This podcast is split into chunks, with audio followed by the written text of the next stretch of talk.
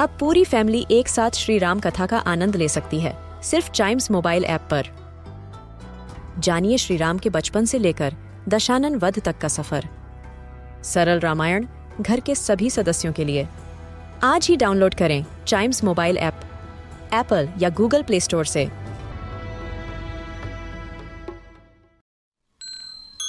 This is Chimes Radio, original podcast.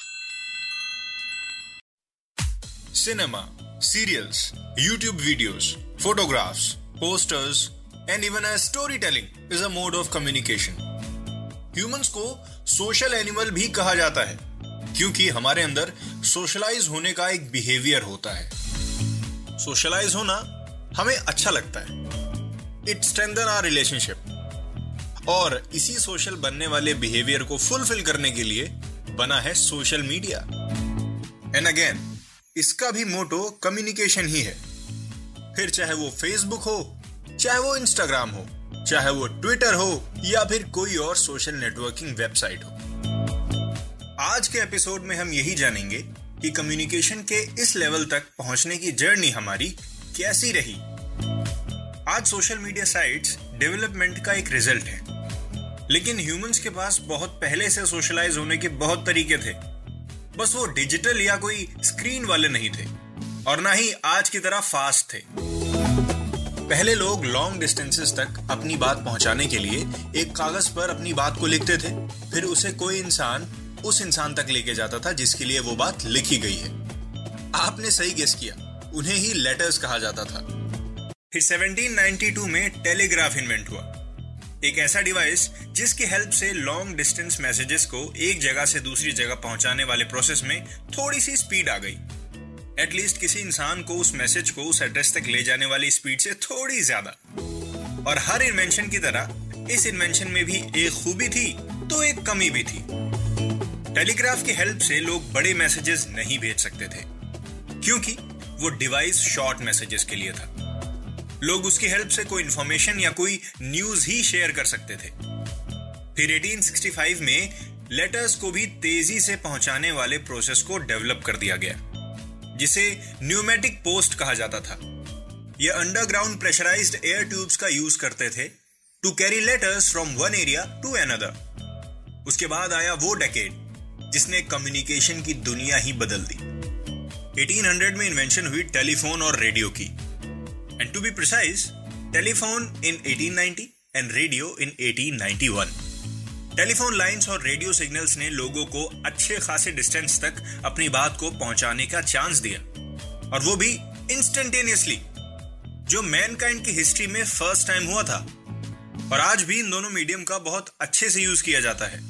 और पहले के मुकाबले बड़े रेंज पर यूज़ करा जाता है। लेकिन एज आई सेड ह्यूमंस को सोशल होने के जितने भी रास्ते मिले उतने कम है। 18th और 19th सेंचुरी तक तो रेडियो और टेलीफोन ने सबका दिल जीत लिया। लेकिन फिर कहानी आगे बढ़ती है ट्वेंटी सेंचुरी में। और ये वो दौर आया जिसमें टेक्नोलॉजीज़ बड़ी जल्दी जल्दी चेंज होने लगी। यस yes, लोगों की कंफर्टेबिलिटी के हिसाब से। 1940 में क्रिएट किया गया सबसे पहला सुपर कंप्यूटर और कंप्यूटर्स के आने के बाद साइंटिस्ट्स और एक्सपर्ट्स लग गए कंप्यूटर्स के बीच में कनेक्शन डेवलप करने में। जिससे अगर सबके पास कंप्यूटर्स आ जाएँ तो सबके बीच एक नेटवर्क बिल्ड हो सके राइट और इसी इच्छा ने जन्म दिया इंटरनेट को, या फिर वर्ल्ड वाइड वेब को। वेल वर्ल्ड वाइड वेब के इन्वेंटर की बात करें तो computer scientist Tim Berners Lee इन्होंने पहली बार एक कंपनी में काम करते हुए कंप्यूटर्स के बीच में नेटवर्क स्टेब्लिश किया था फ़र्स्ट टाइम लेकिन इंटरनेट को ऑफिशियली मार्केट में लाने वाले दो लोग थे Bob Kahn and Vint Cerf 1960 में इंटरनेट आने के बाद ईमेल्स को आने में ज़्यादा टाइम नहीं लगा। ये समझ लीजिए कि 70s तक नेटवर्किंग टेक्नोलॉजी में बहुत इंप्रूवमेंट हो गई थी। और 1979 में यूजनेट नाम की एक वेबसाइट आ गई, जिसकी हेल्प से यूज़र्स वर्चुअल न्यूज़लेटर के थ्रू कम्युनिकेट कर सकते थे।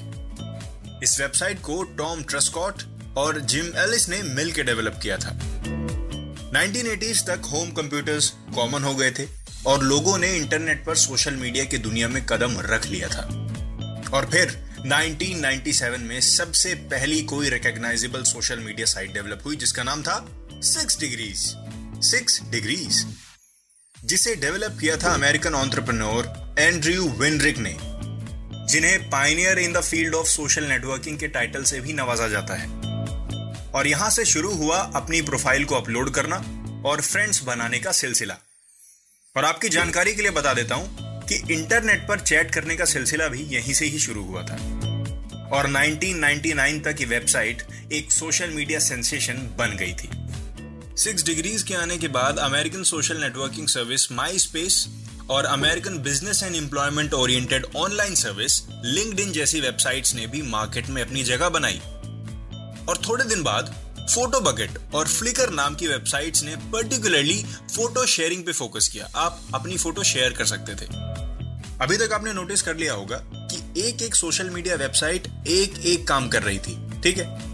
फिर 2006 में आया the giant of social networking websites yes the Facebook हाँ जिसको पाँच लोगों ने मिलकर बनाया था।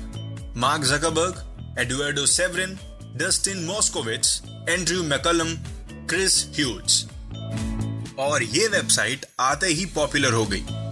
और आज तब से ज़्यादा पॉपुलर है। और अगर इसके यूज़र्स की बात करें तो इसके मंथली यूज़र्स 2.8 बिलियन हैं। 2.8 बिलियन इंटरनेट की दुनिया को बदलने में इस वेबसाइट का भी बहुत बड़ा रोल रहा है। कहा एक जमाने में हमें छोटे छोटे मैसेजेस भेजने में इतना स्ट्रगल करना पड़ता था। और एक आज का टाइम है। मैसेज कितना भी बड़ा हो, चाहे जिस फॉर्म में हो। नो मैटर ऑडियो वीडियो या फिर कोई still image all it takes one click and boom it's delivered it's there easy Inventopedia का ये एपिसोड यहीं होता है खत्म। मिलते हैं इसके अगले एपिसोड में एक नई इन्वेंशन के साथ और उसकी हिस्ट्री के साथ। तब तक keep watching this space Radio.